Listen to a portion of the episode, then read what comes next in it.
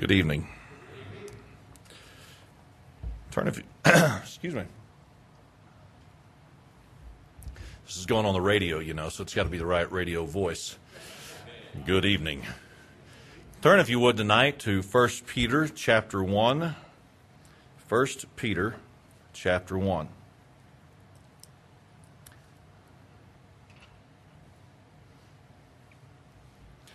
It's amazing how much listening or listenership or whatever that uh, that radio ministry is getting. I uh, was at United Monday, uh, about to have lunch with Susie, and a preacher walked in and said, "Hey, good sermon yesterday."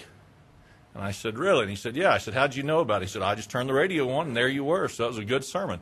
And I said, well, well, thank you. And then a girl the other day on the basketball team, I don't know if I shared this with everyone or just a few, but anyway, uh, the other day, well, the girls were playing basketball. She was so involved in what was going on, she stopped me and said, I heard your commercial on the radio, and I know that other people have heard it, so need to pray that the Lord will bless that and touch the hearts of some who are hearing that and lead them this way. But it is exciting to know that there are actually people listening and learning that we're out here and maybe God would lead some our way.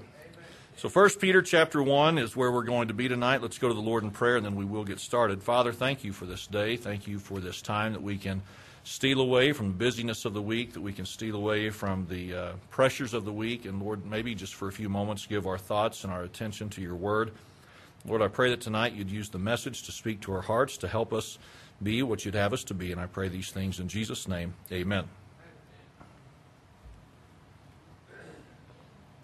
Well, last week, you know, we can we continued our study of uh, Bible doctrines under attack, and I'm trying to do this a, in a systematic way. And so last week we were looking at the doctrine of salvation and what so many people in today's society believe is sufficient for them to gain entrance into heaven upon their death. I said that many people in today's society believe that nothing more is needed than a belief in God. They're of the mindset, they're of the opinion that if they believe in God, then surely that is all that's required in order for them to get to heaven.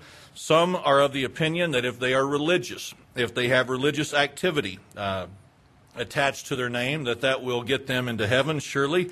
And then there are others who are of the mindset that if they have good works, then that is all that is needed in order to get to heaven when they pass from this life. And that is gaining, it seems, more and more traction for those who are willing to admit that there is some kind of an afterlife. They don't want to believe the Bible way to heaven, which is very clearly spelled out in places like John chapter 14, where Christ said, I am the way, the truth, and the life. No man cometh unto the Father but by me. Christ made it very clear there's only one way to heaven. It doesn't matter if you believe in God, it doesn't matter if you've got religion, it doesn't matter if you've got good works. Unless you come through me, salvation is not available.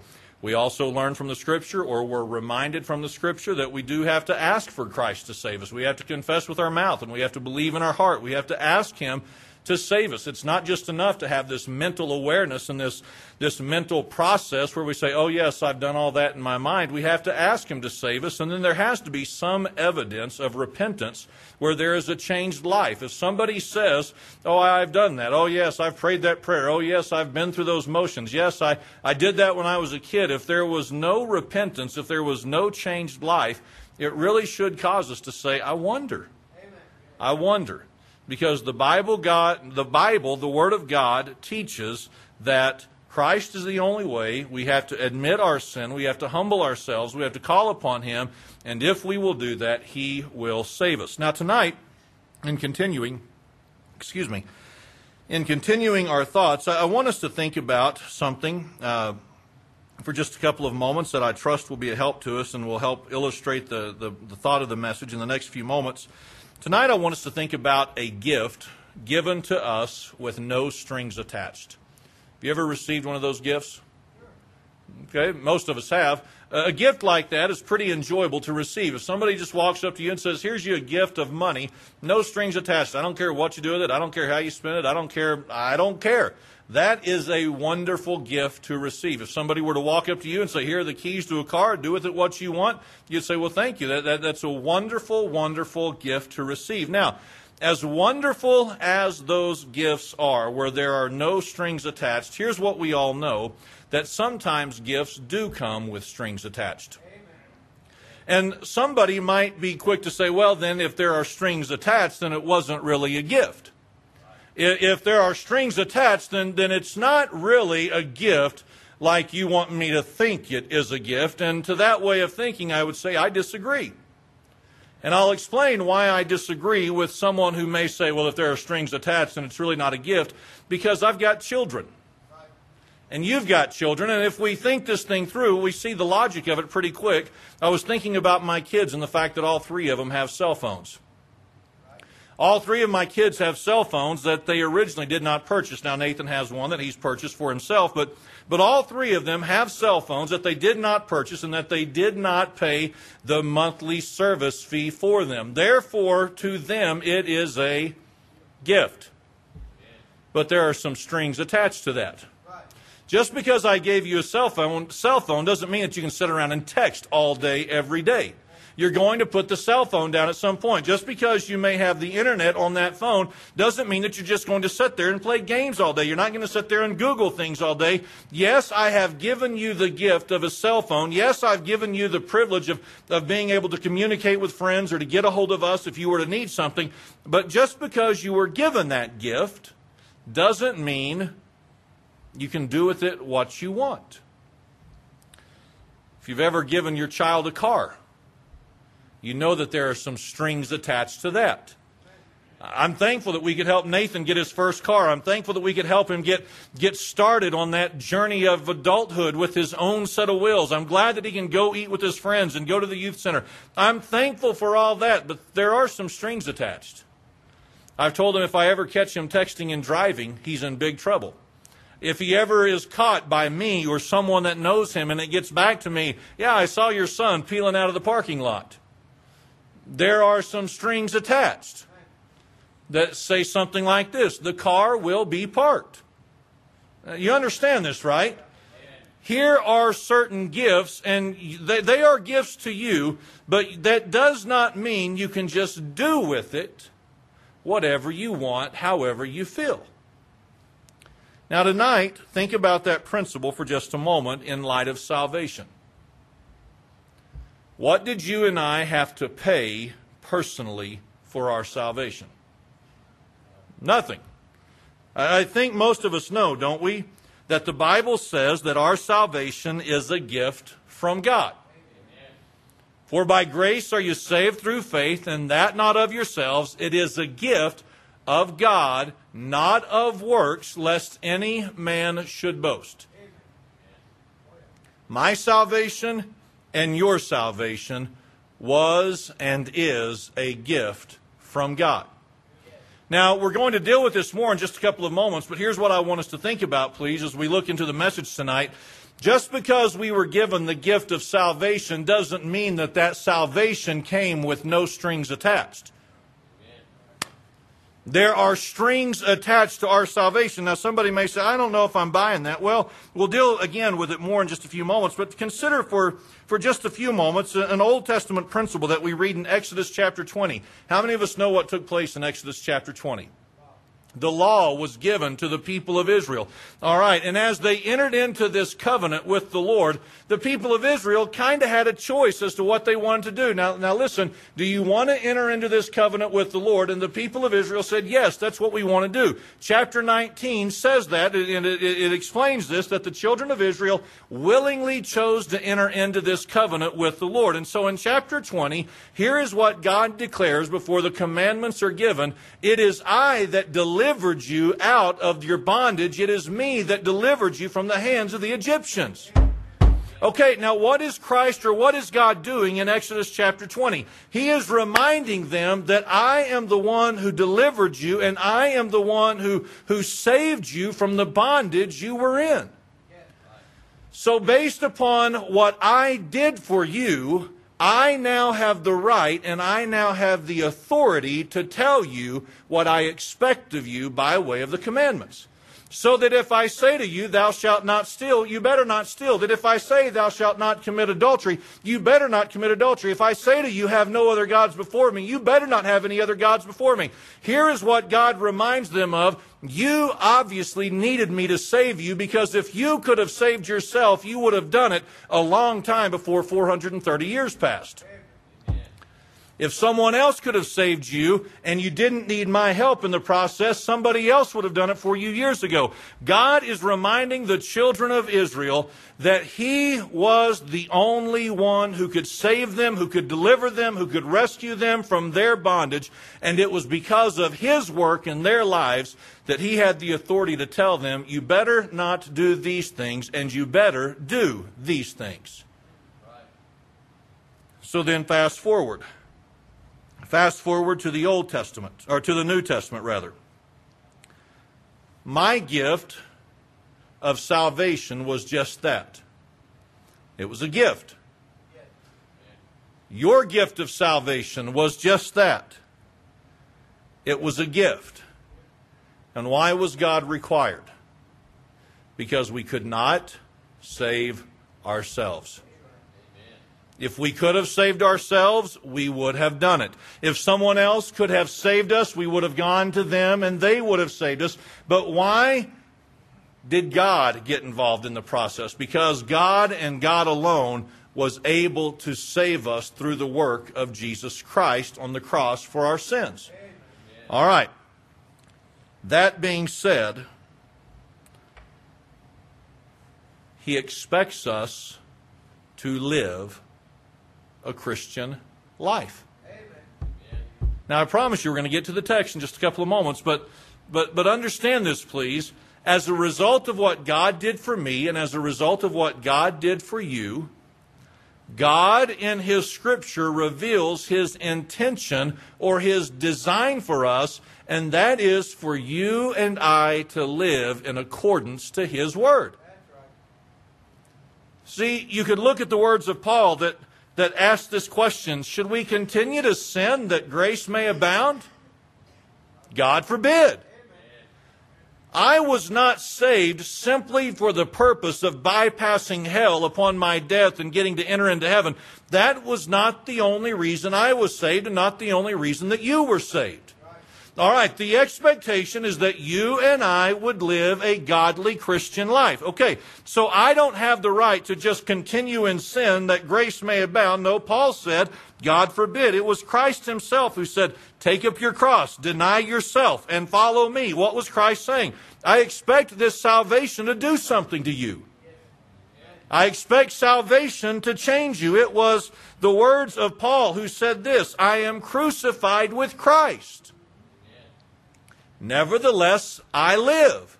Yet not I, but Christ who liveth in me.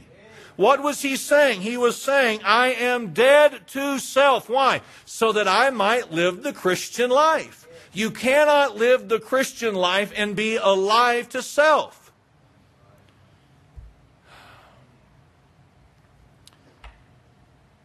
The scripture says that we're supposed to present ourselves as a living sacrifice, which is what?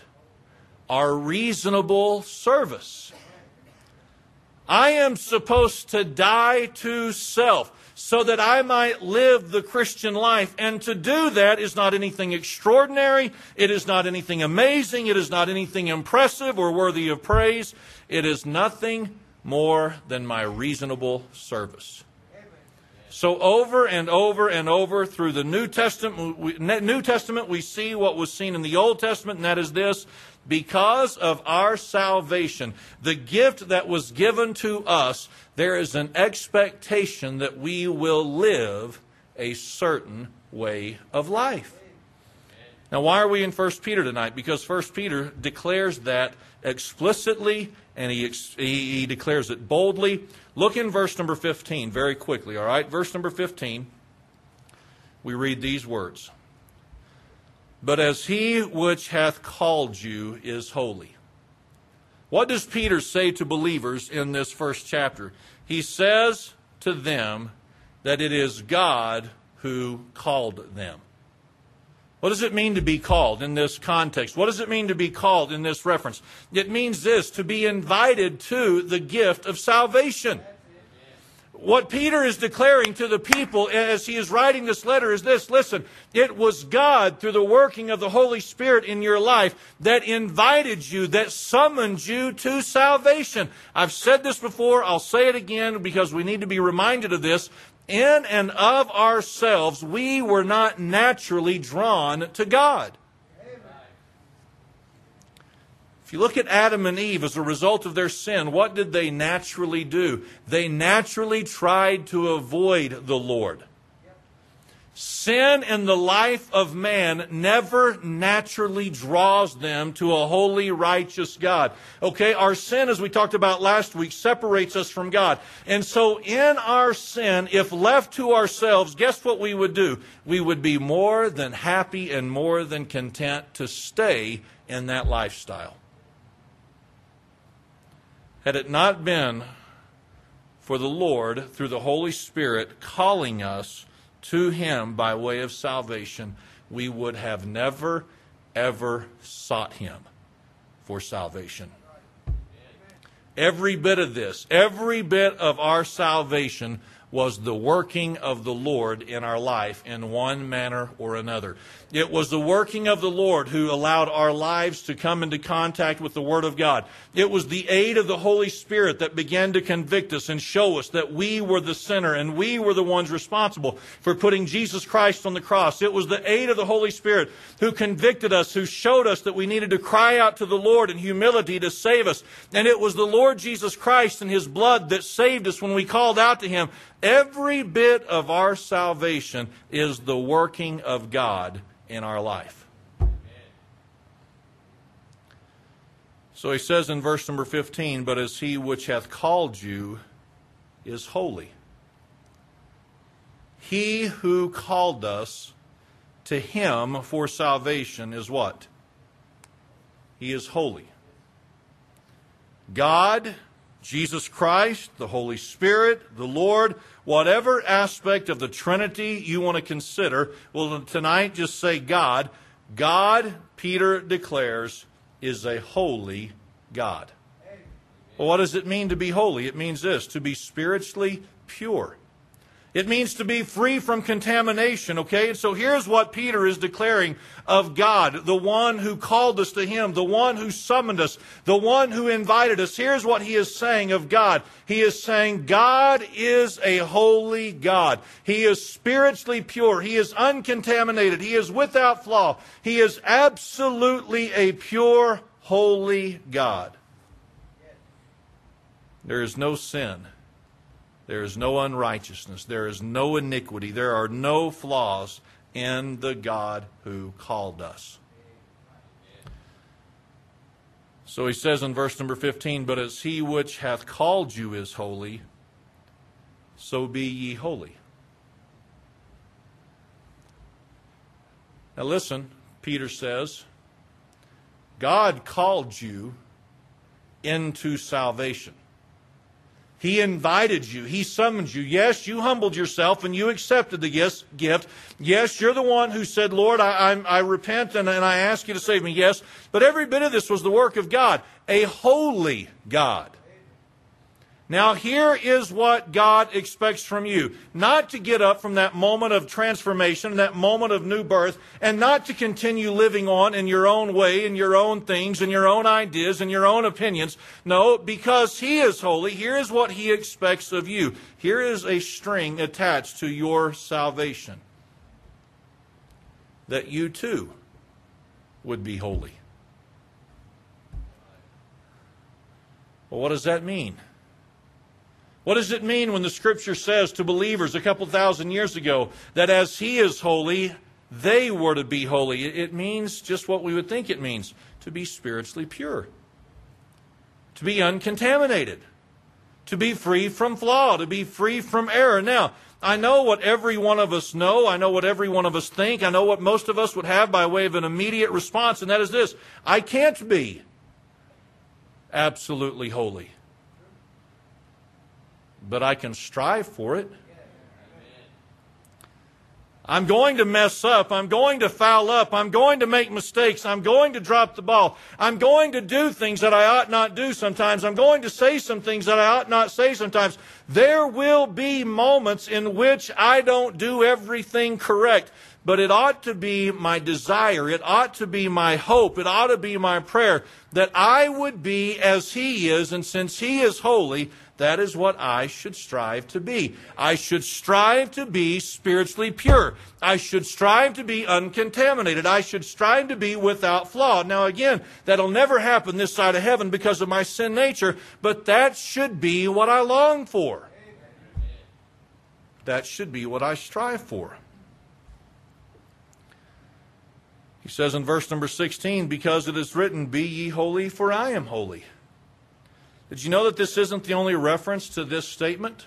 Be holy because he's holy. You can find it back in the book of Leviticus and all through the scripture. Here's what you'll find that God is a holy God. And as I said a moment ago, as you look through the scripture over and over and over, you see this principle, principle that because of our salvation, we are expected to live the Christian life. Well, in what area of life? We'll go back to verse number 15. But as he which hath called you is holy, so be ye holy in all manner of conversation. Be holy. When? In all manner of conversation. Be holy. Where? in all manner of conversation. What does that mean? Again, it means just what we think it means, and that is this Be holy when? All the time. Be holy where? At all places. Be holy. Why? Because the God who called you, the God who summoned you, the God who invited you, He is holy, and He expects you and me as followers to follow in his footsteps and strive to be holy as well.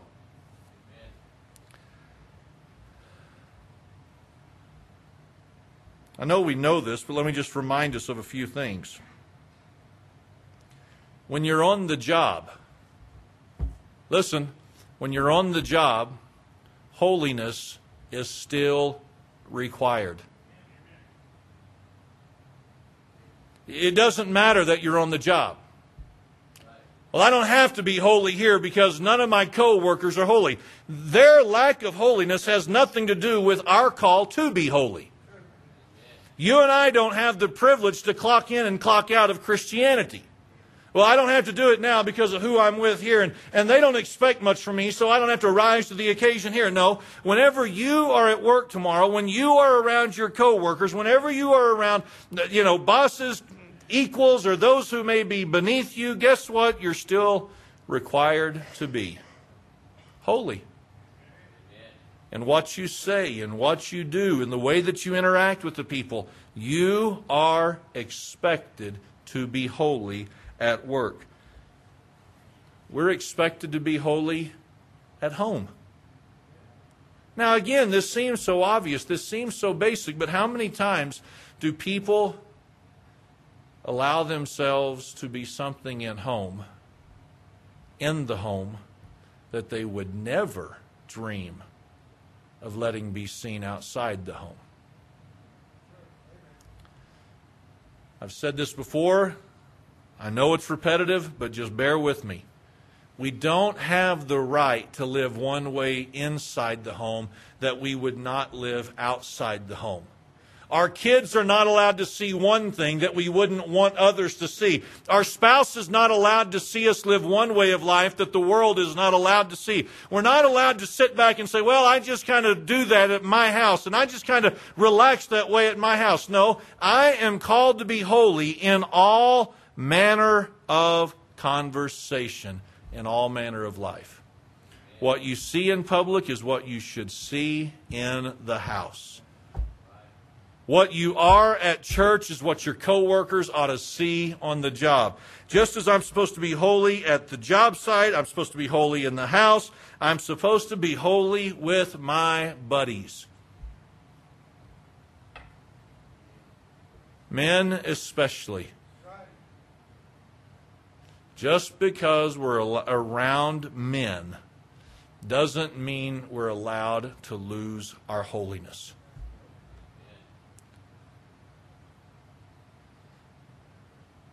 I understand that men are men, and sometimes men are comfortable to say things in front of men that they wouldn't say in mixed company. You understand this, right? Ladies would also say things that they might say it in front of ladies that they would never say around men, and for that I'm thankful. I mean, you know, I, I, I understand how that works, okay? But there are still lines that are not to be crossed just because we're with our buddies. For many years, I've tried to remind us as we go on a fishing trip that we're still men of God. We're still expected to be men of God at the lake. It's not like all holiness goes out the door when you arrive at the dock of the lake. It's not like holiness goes out the door as soon as you arrive at the ballpark. Just because it's kickoff time doesn't mean that holiness gets put on hold. I mean, wherever you want to put this, whether it be for men or for women, whatever it is, holiness is still required of us, even with the buddies that we are so comfortable with.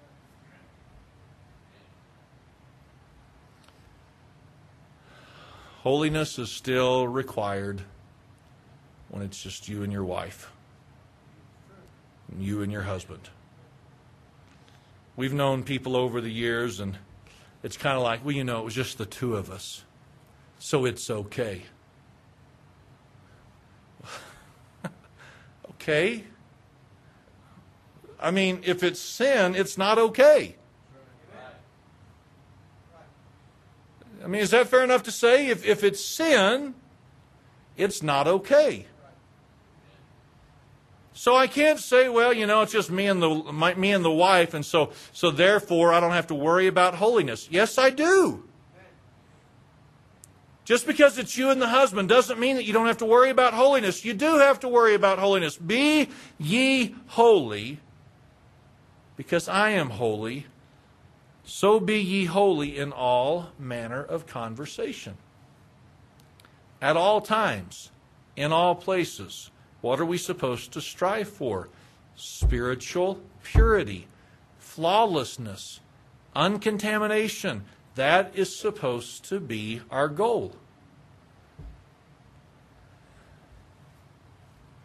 Question Is holiness popular preaching these days?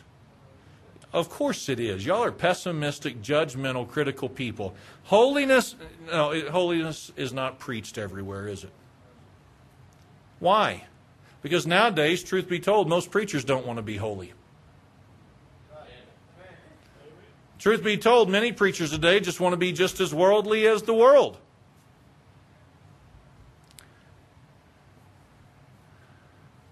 I don't know how often you would do something like this. I mean, it's just out there if you'd like to see it. But, you know, it, it's like the, the, the, preachers who want to use profanity to connect to the people. I mean, does that, does that seem odd to anyone? You know, if I'll just, you know, if I'll just get vulgar with my language, that'll really help me connect with the people. I've listened to them on YouTube. I, have I've heard preachers admit this on the internet. I don't know any personally, thankfully. But I mean, it's like, why, why would you do that? Because holiness isn't an issue.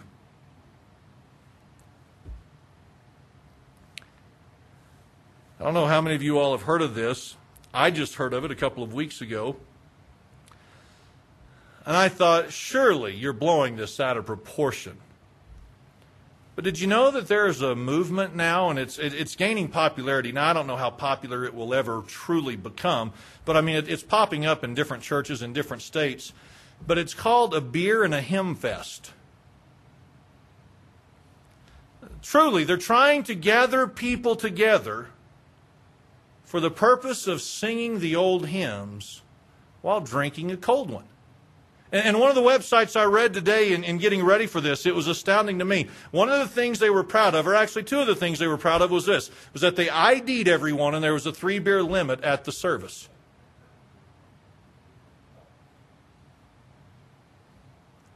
Now, friends, you know why things like that are happening? Because preachers don't really care about holiness. They don't really care about spiritual purity. They don't really care about this, this striving to be free from contamination in their spiritual life. No, what they want to be is as worldly as possible and still feel like they're serving God. And here's just another struggle facing many preachers today, whether you realize it or not, and that is this most people sitting in the pews don't want to hear about holiness. They don't want to be told that they're living in sin. They don't want to be told that their lifestyle is wrong. They don't want to be told that they're making mistakes. They don't want to be told that they need to change their ways. They don't want to be told that they're not doing something right. What they want is their ears to be tickled. What they want is to feel good when they leave. And here is what preachers know. If I offend the wrong person, they'll take their membership someplace else. And the church down the road, the church across town, will be more than happy to accept them. And I know I mentioned this a couple of weeks ago, but if you think preachers aren't mindful of the amount of people sitting in the pews, which translates into money in the offering plate, if you don't think preachers are aware of that, you're not being honest. And so, what will many preachers do these days? They will try to sidestep the issues. They will try to get as close to mentioning sin without actually referencing it specifically in hopes that somehow they'll get it. But they don't want to offend the people in the church. Why? Because the people don't want to hear it. And if they get offended too many times, they'll take their membership someplace else. And that defeats the purpose of the preacher trying to grow the church. Holiness is not a popular doctrine in today's society, in today's culture. And here's what I'd like us to be reminded of tonight as we wrap all this up, and that is this Satan doesn't want you to accept preaching on holiness. I, am telling you this, whether you realize it or not, I'm being honest with you tonight. Satan wants you to get tired of hearing sermons that involve any kind of sin. Stop preaching about sin in the home. Stop preaching about how I ought to be at work. Stop preaching about the kind of person I'm supposed to be with my kids. Stop preaching what it's supposed to be like when it's me and my buddy. Stop preaching what it's supposed to be like here. Don't talk about this. Don't address this. Don't, don't confront that. I'm telling you, Satan wants you to get to the point where you're fed up with it. Why? Because if he can get you to the place in your spiritual life where you get fed up with preaching on holiness, you know what you'll eventually do? Take your business someplace else. I don't have to patronize this church. I don't have to stay a member of this church. I don't have to stay here and be told I'm failing as a husband or as a father or as a wife or as a mother or as a child or as a, as a grandparent. I don't have to stay here and put up with this. I can go someplace else and be encouraged when I leave. Yes, and still be the sinner living an unholy, unrighteous, ungodly lifestyle. But you'll feel good about it. It's under attack. Holy living is under attack. And if you don't believe it, kind of look around. How many Bible preaching churches do we have in comparison to the feel good, seeker friendly, come as you are, leave as you came kind of churches in our society today? Holiness is under attack. And friends, we might as well just be ready for it. It's not going to get any better, it's only going to grow worse. And you've got to decide do I want to be holy because He is holy? Do I want to be holy in all manner of conversation? Or do I just want to kind of pick and choose where it's applied and where it's used? And, and am I going to go where I don't feel bad three out of four sermons? Where am I, what am I going to do? Where am I going to go? If you want to be scriptural, if you want to be godly, you'll say, you know what? I do want to die to self. I need to sacrifice myself for the purpose of godliness so that I can be what He's called me to be. Let's all stand tonight and bow our heads for a word of prayer. Father, I do pray that you would be with this message. Lord, I know that uh, this is review for every one of us. I mean, it's, it's not like this is the first time any of us have heard this. Lord, there is such a there's such a, a drought as it relates to, to men in the pulpit preaching the need of holiness and, and personal holiness and godliness and, and righteousness. And so, Lord, I pray that you'd help us this evening to be men and women who would always have a desire to be challenged to be holy, or that we would never come to a point in our spiritual lives where we would say, I don't want to hear that anymore. And Lord, if there's anyone tonight who may be struggling, because it's possible, I pray that you just help affirm in their mind the need to be challenged to live a holy, righteous life. I pray these things in Jesus' name. Amen. As Lauren plays, if you need to pray, please do.